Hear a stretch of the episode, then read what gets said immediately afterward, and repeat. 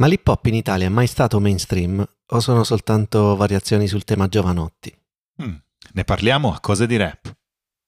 with the kick, snare, kicks and hi hat. With the kick, snare, kicks and hi with the with the kick, snare, kicks and hi hat. With the kick, kick, snare, snare, with the with the with the with the kick, snare, kicks and hi hat. With the kick, snare, kicks and hi hat. With the kick,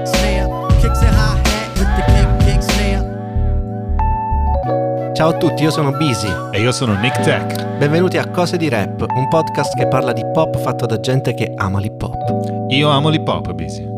Anch'io. Perfetto. Allora siamo noi. sì, siamo proprio noi. Fantastico. Quei, quei due scemi di safeandsound.hh su Instagram. Mi piace come Così. subdolamente Questo. inserisci. L'aggancio. Bravo. Di che parliamo oggi, Nick? Eh, il cappello l'hai fatto tu. Eh, parliamo dell'hip hop mainstream, se è mai stato mainstream in Italia o se sono variazioni del tema Giovanotti. Lorenzo Ok. Cherubini. Bene, potremmo, potremmo dire che in Italia, volendo, possiamo scandire il, il periodo dell'hip hop proprio in, in decadi. O Ok, ci sta. Partendo dagli anni Partendo dagli anni 80. 80, benissimo. Allora, comincia- contestualizziamo. Anni Esatto. 80 in, hip hop- in Italia nessuno sa di che cavolo parliamo. Cioè, l'hip hop non c'è. Io a stento parlo negli anni 80, però Sì, no, a parte noi. Però effettivamente, eh, se vuoi, anche in America comunque non è ancora del tutto esploso come f- fenomeno super influente. esatto. E quindi, e quindi diciamo che in Italia arriva qualcosa nelle radio, quindi qua- qualcosa Run DMC, Grandmaster Flash, pochissima roba Beastie Boys. Probabilmente Però di fatto nella discografia italiana il rap non c'è. non esiste. Non c'è a parte, a parte Celentano in quella storia del rap in italiano. E, e quindi succede che, Buscaglione, vabbè, sto zitto. succede che Claudio Cecchetto scopre questo ragazzino che è Lorenzo Giovanotti che faceva il DJ, poi lavorava già in realtà in radio. E, Scopre o lo, lo seleziona? Cioè, tu vieni qua, fai rap. sì, una cosa del genere. Comunque lo, lo prende e decide di provare questo nuovo progetto discografico e quindi gli fa fare il- questo primo album eh, rap, tra l'altro in inglese. Ok, quindi è, è- fu- mi stai dicendo che funziona un po' come quei programmi format che vanno in un altro paese, io li compro uguali, li rifaccio qua e vedo Eh, in va. pratica sì, è qualcosa di molto simile perché sì, probabilmente è stato veramente un tentativo di, di copiare il format, esatto come hai detto, del, del rap che in America stava cominciando a fare un po' parlare di, di sé. Provare a replicarlo in Italia, ovviamente con tutte le, le- le differenze del caso, comunque con nel, nella società italiana eh, quindi- legata can- al cantautorato, alle voci. Eh, ma al di là di quello, perché poi comunque, come ho detto, il- almeno il primo album di Giovanotti era in inglese, quindi non è che dici si poteva rapportarsi, cioè poten- pote- poteva essere potenzialmente internazionale, ma invece no, perché comunque non aveva eh, le- forse proprio il- gli elementi stilistici, anche di immagine, perché, perché se, ci- se ci ricordiamo alla fine Giovanotti era un ragazzo vestito con sti... Un po' paninaro, diciamo. Eh, eh sì, in pratica sì, era Jeans stretti, cappellino alla rovescia con scritto yo sulla maglietta. cappellino alla rovescia o peggio cappello da cowboy. È vero, è vero, è vero. Pro- forse proprio nel- nella copertina del disco. Cioè... Sì, che era un po' un frullatone del- de- dell'immagine americana a metà tra street e, e- e cavallari. Country, esatto. E quindi sì, Esatto. alla- Tutto quello che c'era in America racchiuso in un disco. Però ci stava, era il periodo del- della Milano Yuppie, era un po' gli anni 80, comunque, i ruggenti anni 80. E quindi sto, sto progetto Poi Giovanotti... forse era il primo, scusami, ma era forse il primo periodo in cui in Italia, a parte il rap, eh, tutto eh, la musica, la- eh, si provava a importare qualcosa di americano così come era in America. Cioè anche tutte le mode giovanili erano per lo più mode americane riproposte da noi. Sì, eh, sì, vabbè, ovviamente l'influenza americana nel- nella, nella Cioè, nostra diventava cultura. sempre più forte, no? Il Burghi, la Coca-Cola, Sì, sì. molto più che nel, nel 70 e nel 60. Poi, vabbè, ovviamente non, non- non ce lo possiamo ricordare, però Sì, sicuramente quegli anni là, la, la seconda metà degli anni 80 è stata molto molto insomma, Americanizzata. in- invasa sì, dalla- dall'immaginario americano. E quindi Giovanotti for President è, è stato, che era il nome del disco. che era il nome del disco. No, adesso non mi ricordo a livello di, di vendite come andò, però diciamo che non è che è stato sto fenomeno, questo game changer, voglio dire. No, Game Changer no, però probabilmente si è iniziato a parlare di rap eh, in Italia, cioè nel senso ci si è avvicinato, sicuramente molti ragazzi si sono avvicinati, eh. Eh però Sentivo un'intervista anche per dirti degli stessi la scena romana, no? Piotta, questi qui mm, erano ragazzini, andavano a, a scuola e questa cosa di, di un italiano che faceva rap, anche se in inglese, un po' ha preso, ecco. Eh, però, cioè, comunque, come è stato recepito? Cioè, secondo me era un po'. Una macchietta. Eh, cioè, noi se vogliamo, il. Cioè, Giovanotti, diciamo che ha, ha- condizionato un, un bel po' di, dell'opinione che aveva la gente del rap per gli anni a seguire. Cioè, mi Ah, ricordo. eh, tutti gli anni 90 come minimo, cioè eh, io mi ricordo da ragazzo, non so se era quello che stai dicendo tu, ma mi ricordo da ragazzino come dicevi che ti piaceva il rap, eh yo yo, esatto, Eh, il, il gesto delle corna. il gesto delle corna, il cappellino all'indietro, cioè erano Esatto. cose che se non proprio Giovanotti, cioè nel- negli anni 90 se dicevi io ascolto rap o addirittura io faccio rap, ah Giovanotti, cioè, questo era... Per cui per quanto Giovanotti comunque eh, sicuramente abbia... introdotto Dico però per quanto sia stato influente nella, nella socie- cioè nel- nell'idea che aveva la società italiana del rap, visto che un'idea non ce l'aveva fino a quel momento, però diciamo che Ora, a parte che ovviamente Giovanotti non faceva parte della- dell'hip hop come movimento culturale o comunque anche musicale, era cioè, ha fatto dei dischi rap avulsi dal contesto dell'hip hop. Certo, anche perché se vai a vedere, come dicevamo prima, c'era tutto un immaginario, la moto, la Harley Davidson, eh, il cappello da cowboy, cioè c'era un immaginario genericamente americano, non, non specificatamente hip hop. Eh, infatti eh, anche lì non, non- non- Sei come la mia non l'ho moto. tanto capito, cioè posso capire forse qual è stato il- l'idea dei, di Cecchetto, comunque de- dei discografici, che probabilmente non voleva farlo vestire come come i Run DMC o cioè nel senso magari con le tute le cose che poi rimandavano al, al look del- della comunità afroamericana e ovviamente poi sarebbe forse risultato ancora più ridicolo non lo so Però, con- cioè, io ce lo vedevo bene con la tuta di Adora, beh sì ci poteva pure stare. l'equivalente delle Adidas. Però sì, in, in pratica, adesso volendo riassumere quello che è, stato, che è stata l'operazione Giovanotti, sicuramente è stato un tentativo sì di fare un disco rap in Italia, però come dicevamo, uno senza una connessione con un con una cultura, comunque con un, un contesto Di supporto, Di cioè, supporto. un- sì, un- non c'era terreno fertile, ecco, diciamo. non c'era quello, il pubblico ovviamente non aveva mai sentito parlare di, di questo nuovo genere musicale Quindi Eh. non poteva essere assolutamente ricettivo verso E poi sì, e poi è stato comunque una cosa isolata, cioè non è che è uscito Giovanotti che poteva essere quello più commerciale, però dopo ha trainato, sì. non si è puntato su altri gruppi che però magari erano No, dentro eh, l'hip hop eh. eh, per trainarli all'interno della, della discografia italiana. sì, e, e- poi soprattutto cioè, per vedere nella discografia ufficiale degli altri eh, degli altri dischi, comunque degli altri progetti rap hip hop dobbiamo aspettare quasi dieci anni praticamente. Sì, 5 almeno, dai, 5-6. Almeno cinque, sì. Eh, sì, era un genere ancora molto poco esplorato, sicuramente non, non pronto, ecco, un, Sì. po', un po' immaturo. E diciamo perché poi in realtà c'è del gente che seguiva l'hip hop anche per una questione proprio di età, cioè c'è anche gente forse se non più grande di Giovanotti, comunque coetanei che già voglio dire, gli Ice One in X1 Certo. eh, quelli già c'erano, però sì, o erano soltanto dei DJ, o forse, forse il writing c'era qualcosa già negli anni 80 in Italia, adesso non vorrei addentrarmi. Però diciamo che gli anni 80, almeno discograficamente, si sono un po' chiusi così. Costo sta meteora di Un Giovanotti. po' diludendo. Sì, diciamo un po' me.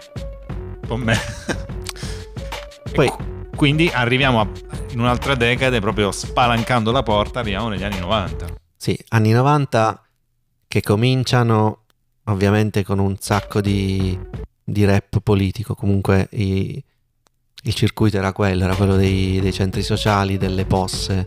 Sì, però non erano, ovviamente non erano, non si possono assolutamente definire mainstream, anzi. No, no, no, no, per dire, però comunque cominciava ad esserci un, un substrato. Fermento. Sì, cioè comin- cominciava ad esserci gente che faceva l'hip hop e soprattutto che cominciava a farlo in italiano perché Il rap, eh, sì, anche i i primi rapper all'inizio partono con l'inglese perché, perché sei abituato a sentire quello, immagini che si possa fare se- se- solamente in inglese. Poi Sì, un po' tutti, ma anche per una questione proprio di, di tecnica che non era ancora, cioè l'italiano non, non era ancora abbastanza, come dire, malleabile per... sì, non che l'italiano sia cambiato, che No, l'italiano no, però si è, si è, si è cominciato ad usarlo, usare... Esatto, diciamo. Mm. Eh, perché infatti, cioè, vogliamo... Chaos già faceva rap ma lo faceva in inglese, anche Bassi già faceva rap ma lo faceva in inglese. E quindi, però, tornando in argomento, per Per arrivare a qualcosa di mainstream, o che possiamo chiamare mainstream, probabilmente dobbiamo arrivare a metà degli anni 90. Sì, 95, 90. Perché per quanto SXM sia un progetto fantastico che adoriamo, Esatto, però- però, non è mai arrivato al, al pubblico, cioè al Assolut- grande pubblico. assolutamente no. È stato più riscoperto dopo, probabilmente. Sì, Eh, arriva il magico momento del 95-96. Diciamo che al- la discografia italiana dà un'altra possibilità al rap. Individua eh, un duo milanese, Sì, di articolo 31, e eh, li individua come diciamo portabandiera del, dell'hip hop in Italia. no? Possiamo dire così. Vabbè, che, che cosa altisonante. sono stato un po' troppo trionfante. Vabbè, diciamo gli articoli 31 comunque già al terzo disco. Esatto. Cioè, in realtà già al secondo disco avevano fatto i Maria che diciamo era andata abbastanza, abbastanza bene. bene, sì. Però sì, poi il milione e mezzo Messa di dischi... Il milione e mezzo di dischi venduti da così com'è è stato forse il vero primo successo degli articolo 31. E forse anche il primo grande successo del rap italiano. Sì.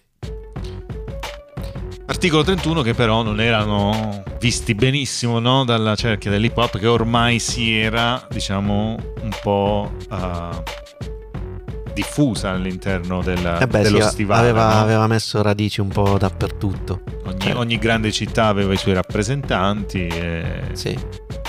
ogni zona praticamente aveva... Sì, e poi in quegli anni la, la questione commerciale o non commerciale era molto sentita. era fervente. E quindi comunque pure se facevi hip hop e, e piazzavi un singolo che andava in radio diventavi automaticamente un venduto.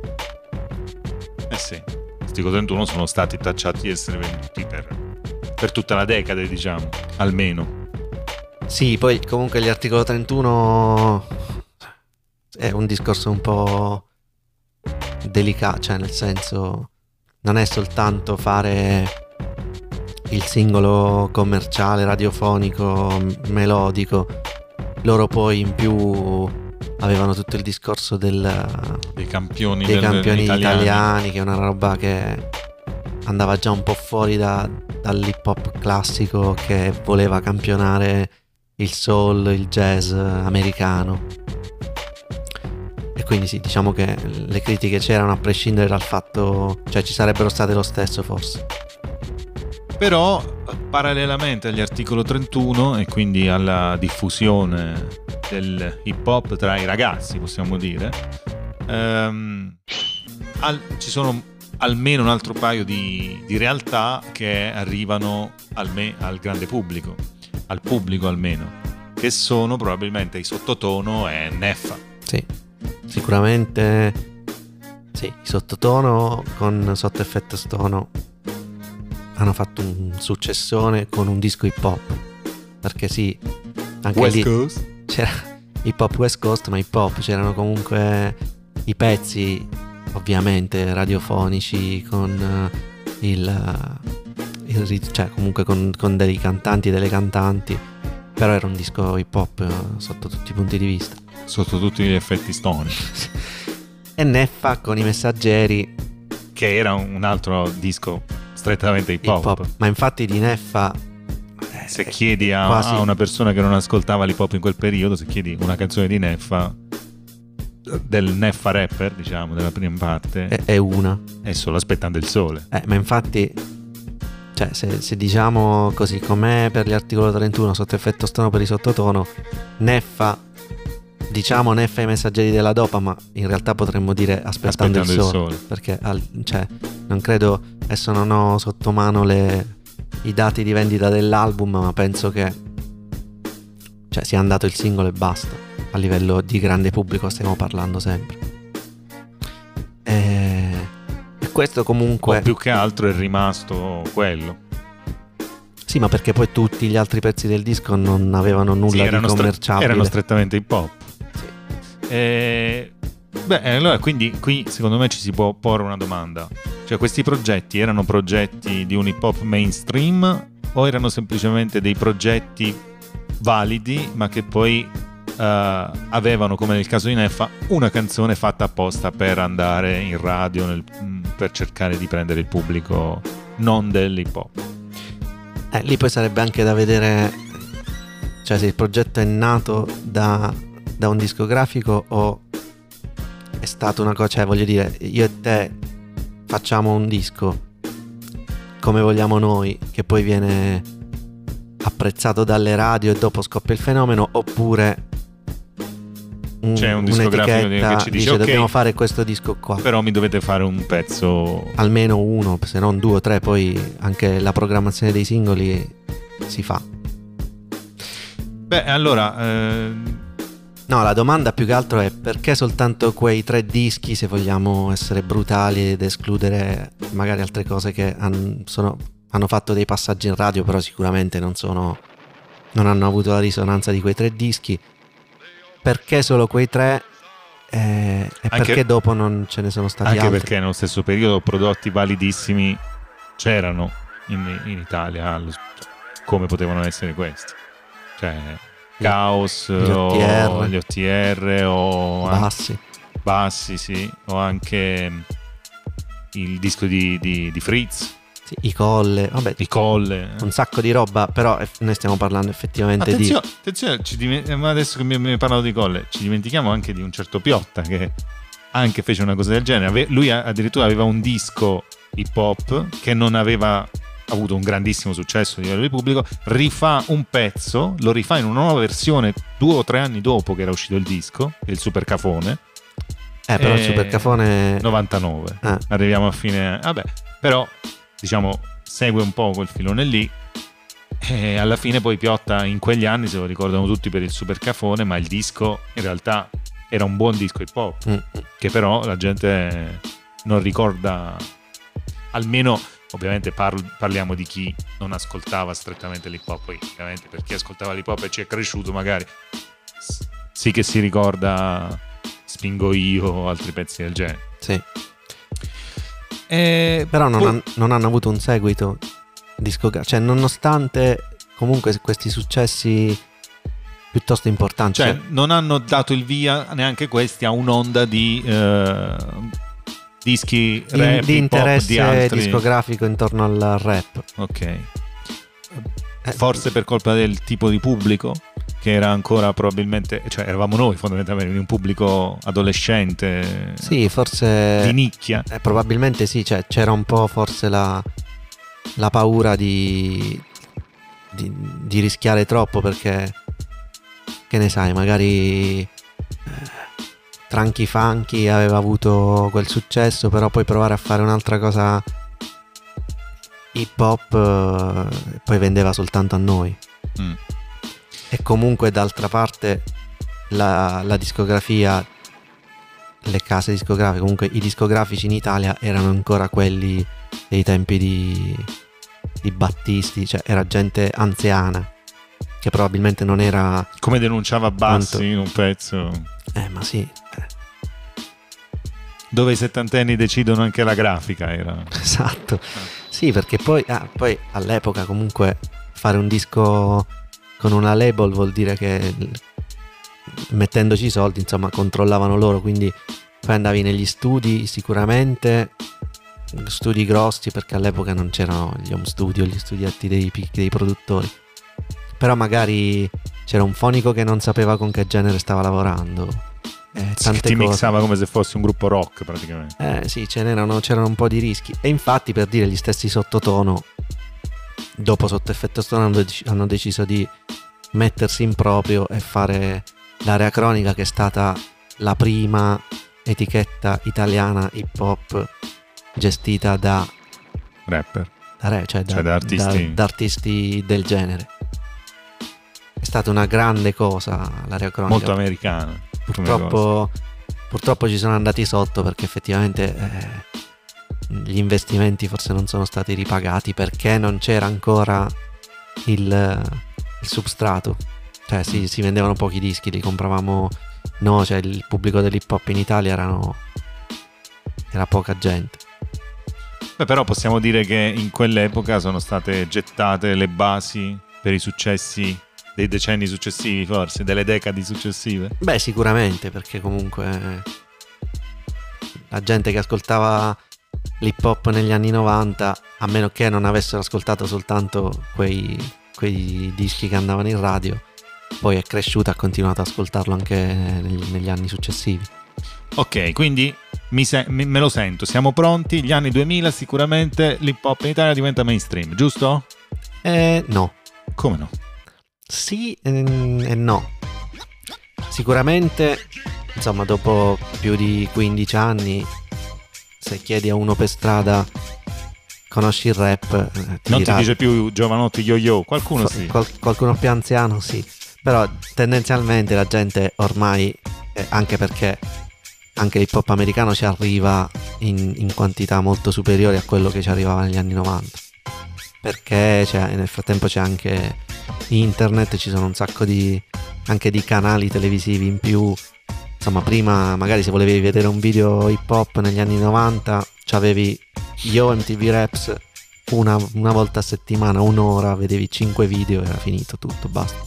Mm. Invece magari negli anni 2000, con internet, YouTube, insomma, avevi accesso a più, più cose. Quindi inizi, diciamo che la- il pubblico inizia a andarsi a cercare le cose più che a re- a puoi reperirti la musica senza che ti sia buttata dalle radio che a loro volta sono state magari influenzate dai discografici. Per influenzate intendo cash. Eh sì. Però effettivamente a livello discografico ancora poca roba. Cioè, c'è stato sicuramente quello più, più rilevante è Fibra. Che arrivava dalla fine degli anni 90 anche lui. Sì, arrivava da, a parte il periodo Uomini di Mare e Teste Mobili, comunque primo disco di Fibra solista prodotto da Neffa, ma prodotto da discograficamente da, Vi- da, sì, da Vibra, Sì? quindi un, un prodotto ancora indipendente. Poi, boom, Universal, Big Fish, eh, qua dovremmo fare un... Ah, prima c'è l'altro disco solista di Fibra, che è quello che poi l'ha Ah lanciato. già no, è vero, c'era già Mister Simpatia, vabbè che però vale lo stesso, sempre Vibra Records, sempre indipendente, però prodotto purtroppo da quel cretino del fratello. e... e poi in realtà eh, probabilmente è stata possibile questa cosa, quindi Fibra in Universal, perché se, se abbiamo detto che negli anni 90 i discografici erano ancora dei settantenni comincia a cambiare qualcosa, cominciano a, a cambiare dei ruoli nelle dirigenze, entra gente nuova, Fish entra di fatto nella, nell'Universal come produttore ufficiale. C'è la Zucar che è finita le, l'esperienza AL e Groove, quindi da fare la giornalista musicale, comincia a fare management, eccetera. E quindi insomma il terreno è più fertile e di nuovo mh, ci sono delle- dei Si tentativi punta. discografici di fare dei dischi pop. Fibra è andato oltre forse tutte le, spe- le aspettative. Beh, sì, in quel periodo diventa proprio il rapper di punta. eh, rapper italiano di punta, cioè nel senso il, il pe- il pesce grande, come si, Sì. si dice. Big Fish. in questo caso sì. Lui sicuramente è quello più, ho detto, più rilevante. Poi ci sono anche Mondo Marcio. E Club Dogo, direi. E Club Dogo, sì. E se vogliamo anche i Noki. Comunque, Mondo Marcio, sì, sono tut- questi qua sono tutti progetti discografici da major. Sì, vabbè, ovviamente anche i Dogo avevano fatto un disco prima, Sì. anche Fabiano aveva fatto un disco prima della Sì, Major, anche Marcio. anche Marcio. Quindi tutti prodotti che eh, da indipendenti erano già andati bene, quindi Esatto. erano diventati dei, dei must nella, de- dell'i- della scena hip hop Esatto. italiana e nel momento in cui arriva Fibra nella Major e le case discografiche si accorgono che il rap sta andando perché adesso finalmente probabilmente c'è un pubblico ricettivo perché alla fine sono i ragazzi che sono cresciuti con, eh, con l'hip hop durante la loro adolescenza o i loro fratelli minori che hanno sorelle minori che hanno ascoltato questi, questi dischi già da bambini Sì. e, e quindi si buttano sui migliori diciamo quelli che sembrano essere i migliori rapper del momento no? E beh certo, comunque questa è già una differenza sostanziale perché se negli anni 90 avresti dovuto produrre il primo album di un gruppo che non sai neanche, non l'avevi testato già prima, perché non c'era ancora abbastanza pubblico e quindi non avevi dei dati.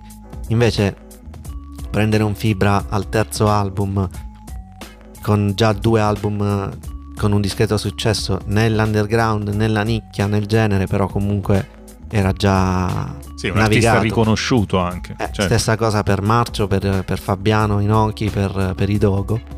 E quindi diciamo che era pure un po' meno rischioso. Male che ti andava, vendevi quello che avevano venduto nell'underground. Eh, però tutti, diciamo, tutte queste case discografiche che si buttano, alcune, alcune fanno i colpi, alcune fanno dei flop. Sì, eh, pure molto grossi perché per il disco di Fabiano Inoki è andato malissimo. Infatti verrà scaricato dalla, dalla Warner lui. Eh, Marcio ne ha fatti due di dischi. Il primo non è andato manco male, mi sa.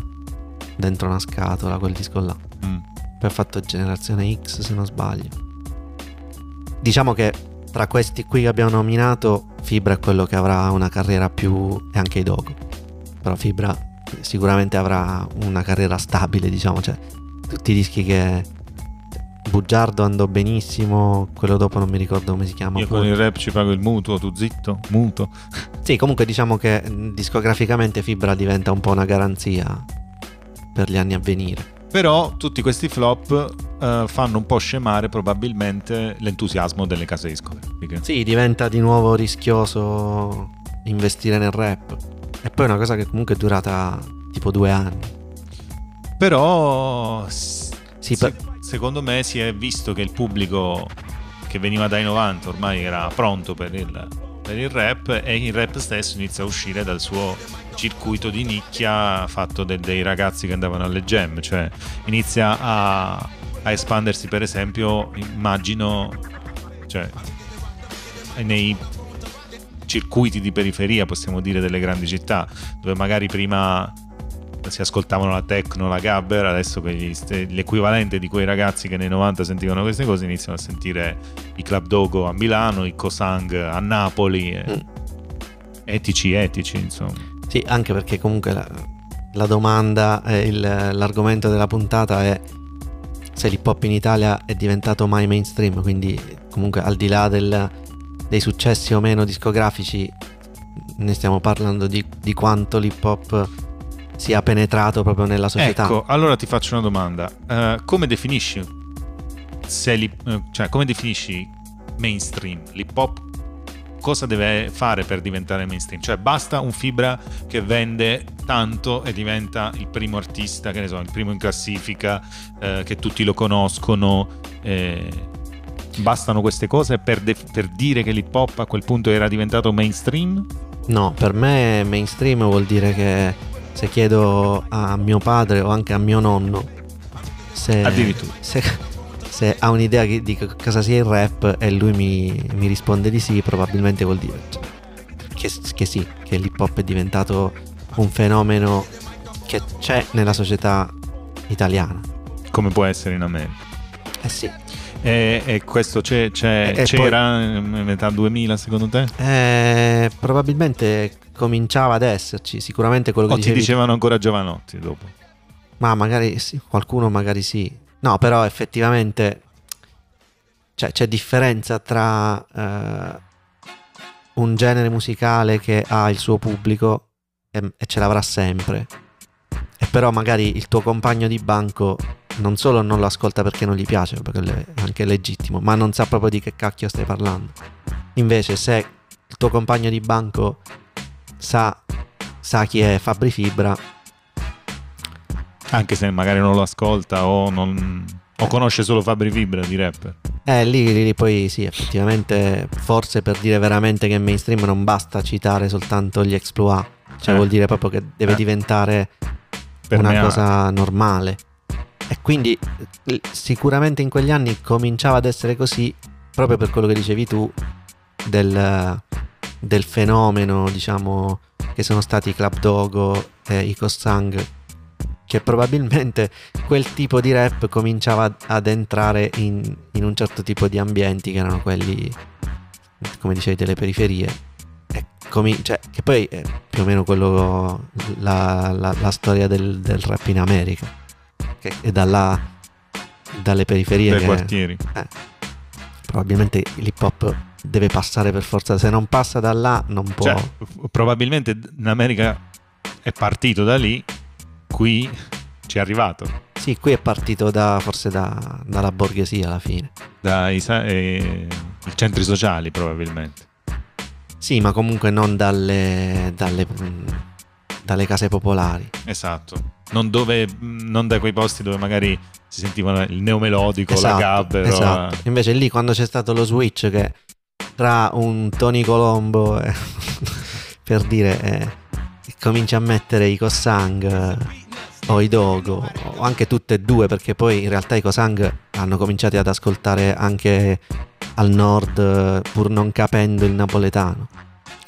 Eh, guarda, visto che hai citato il neomelodico, per esempio, m- mi viene in mente che adesso i cantanti neomelodici, nelle canzoni che fanno, almeno i più giovani, c'è sempre un featuring di un rapper, oppure c'è la base che è un po' reggaeton, quindi C'è l'autotune nei c'è la- esatto, è un po' cambiato. Allora forse veramente a quel punto Abbia- eh sì, è, perché- è permeato nel- Eh. nella società e quindi è diventato mainstream. perché indubbiamente quelli sono dei- degli indizi importanti quando un genere comincia a influenzare gli altri vuol dire che è diventato importante È diventato huge.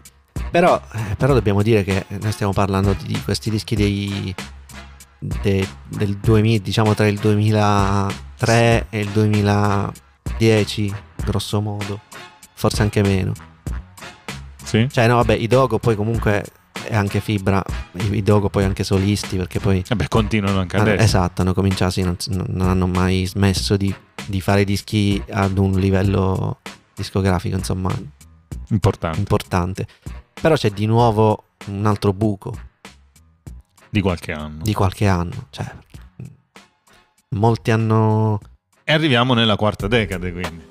Arriviamo a- al, al presente diciamo E mo ormai è 2021, eh, quindi è già la quinta. Eh sì, eh sì, vabbè però è appena iniziata, non ne, No, non possiamo, possiamo non ne possiamo già parlare. E poi effettivamente se parliamo degli anni 10, in realtà parliamo di questa data mitica, Il 2016. 2016. Per cui c'è già nostalgia. giusto? Ho letto, ho letto, articoli online che parlano della nostalgia del 2016, ma tra l'altro è nostalgia del 2016 venu- viene a ragazzi di 20 anni, quindi già a 20 anni hanno nostalgia di quando ne avevano 16, il che è, è particolare, ecco. Perché questa data magica del 2016, quanto pare, è successo è stata l'anno zero del... no, l'anno zero però, l'anno della consacrazione de, della trap in Italia. Comunque pare che siano usciti i dischi migliori del, del genere. Fantastico. Quindi, che poi erano, credo... Che ce li hai tutti nella tua collezione. Tutti quanti. In, in, doppia copia, come si faceva una volta. eh, sì, che sono Dark Polo Gang, Sfera, non, non, so, non, non so neanche di preciso quali siano.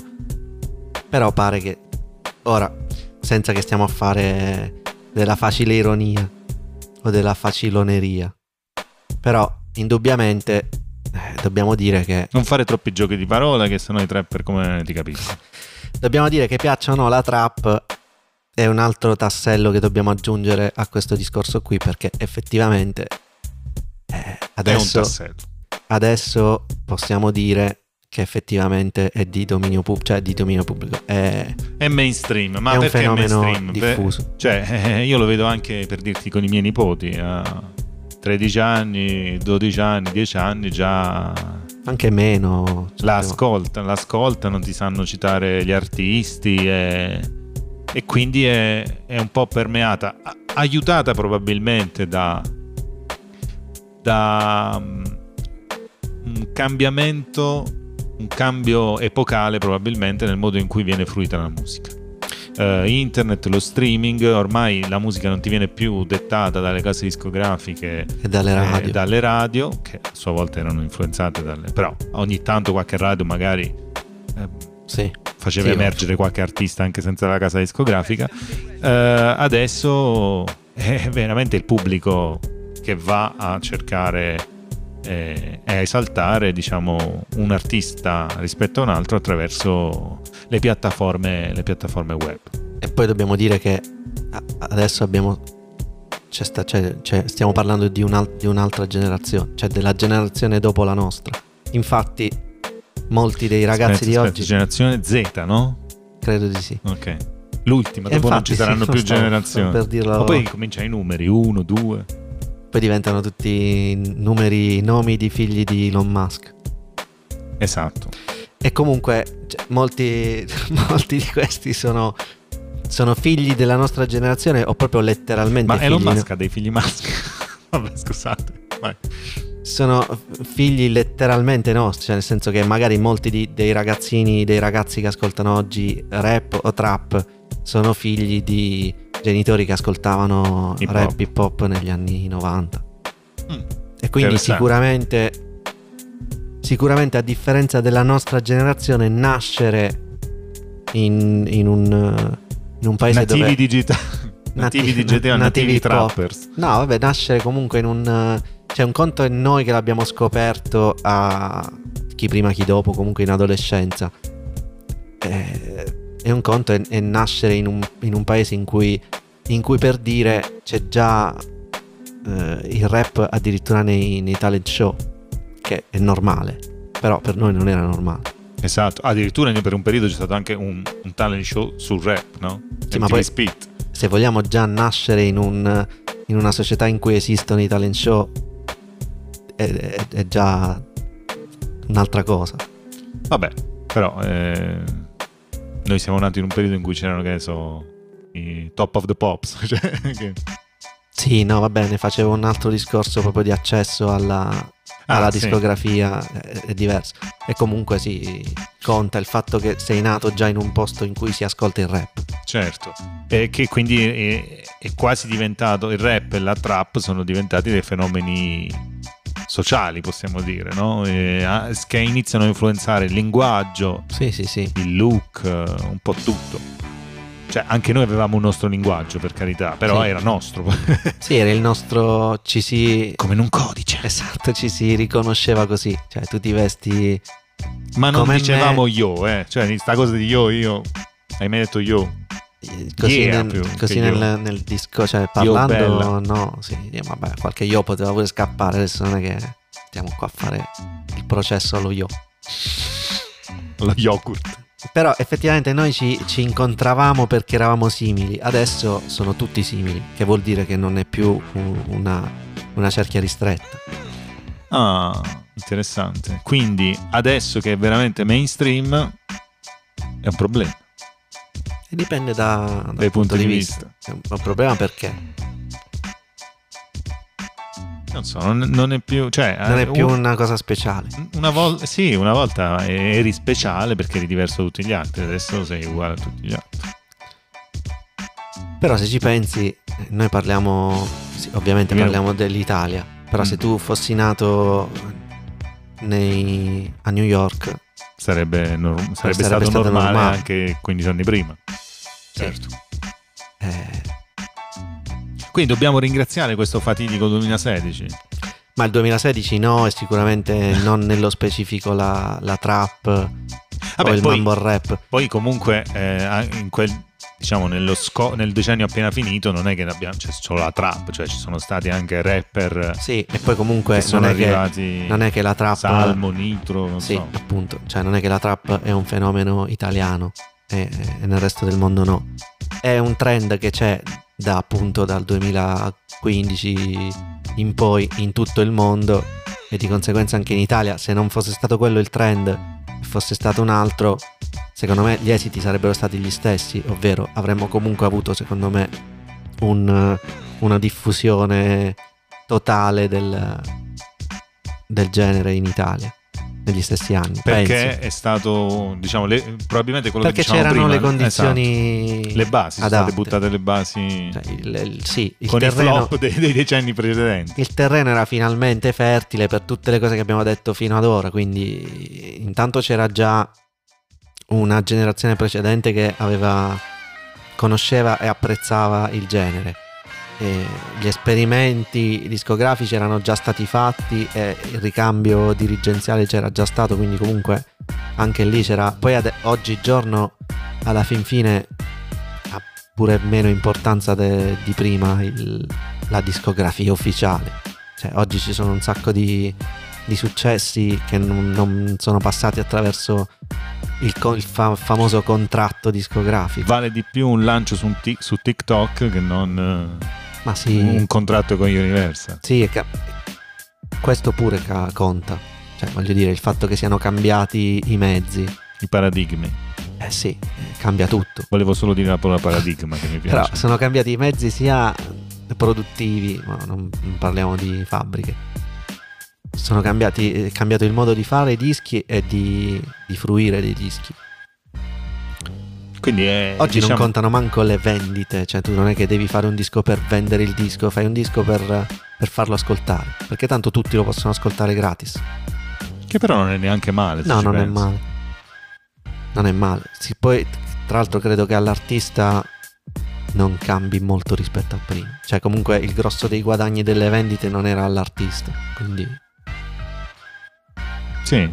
E ci hanno perso solo le case discografiche praticamente. Eh, A, a vantaggio di, di- di- dei... adesso ci guadagna Spotify. Esatto, a vantaggio dei, dei player eh, dello streaming. Quindi, Busy, per una Potrebbe volta essere la prima puntata in cui rispondiamo alla abbiamo domanda. dato una risposta. Applauso, metti un applauso. Sì, secondo so, me. sirene, metti qualcosa. Secondo me possiamo. A sto giro possiamo rispondere di sì. Che dici? Ma sì, allora possiamo rispondere di sì. L'hip hop è diventato mainstream Poi magari fra un, due in anni, Italia? cinque anni sparisce tutto di nuovo e Facciamo- avremo fatto una figura di merda. Facciamo i 10 minuti in più da mettere sulla puntata. E quindi sì, secondo me l'hip hop in Italia oggi, nel 2021, è diventato un fenomeno mainstream. L'hip hop, almeno il rap. Ragazzi, io vi dico solo che per dire il 2021 Busy ha dovuto guardare il calendario. Non era sicuro. Che non so quando uscirà questa puntata. Benissimo. Eh, però come sempre, se voi siete d'accordo o non siete d'accordo, potete scriverci. A- aumentiamo il dibattito qua, eh, ravviviamolo, parliamone ancora. Esatto. Eh, Noi siamo sempre... Sia sulla pagina Instagram safeandsound.hh, c'è la pagina Facebook, Safe and Sound sempre. Questo è Cose di Rap. Io sono Busy Io sono Nick Tech. e grazie per averci seguito. Ci sentiamo alla prossima. Bye bye. Peace.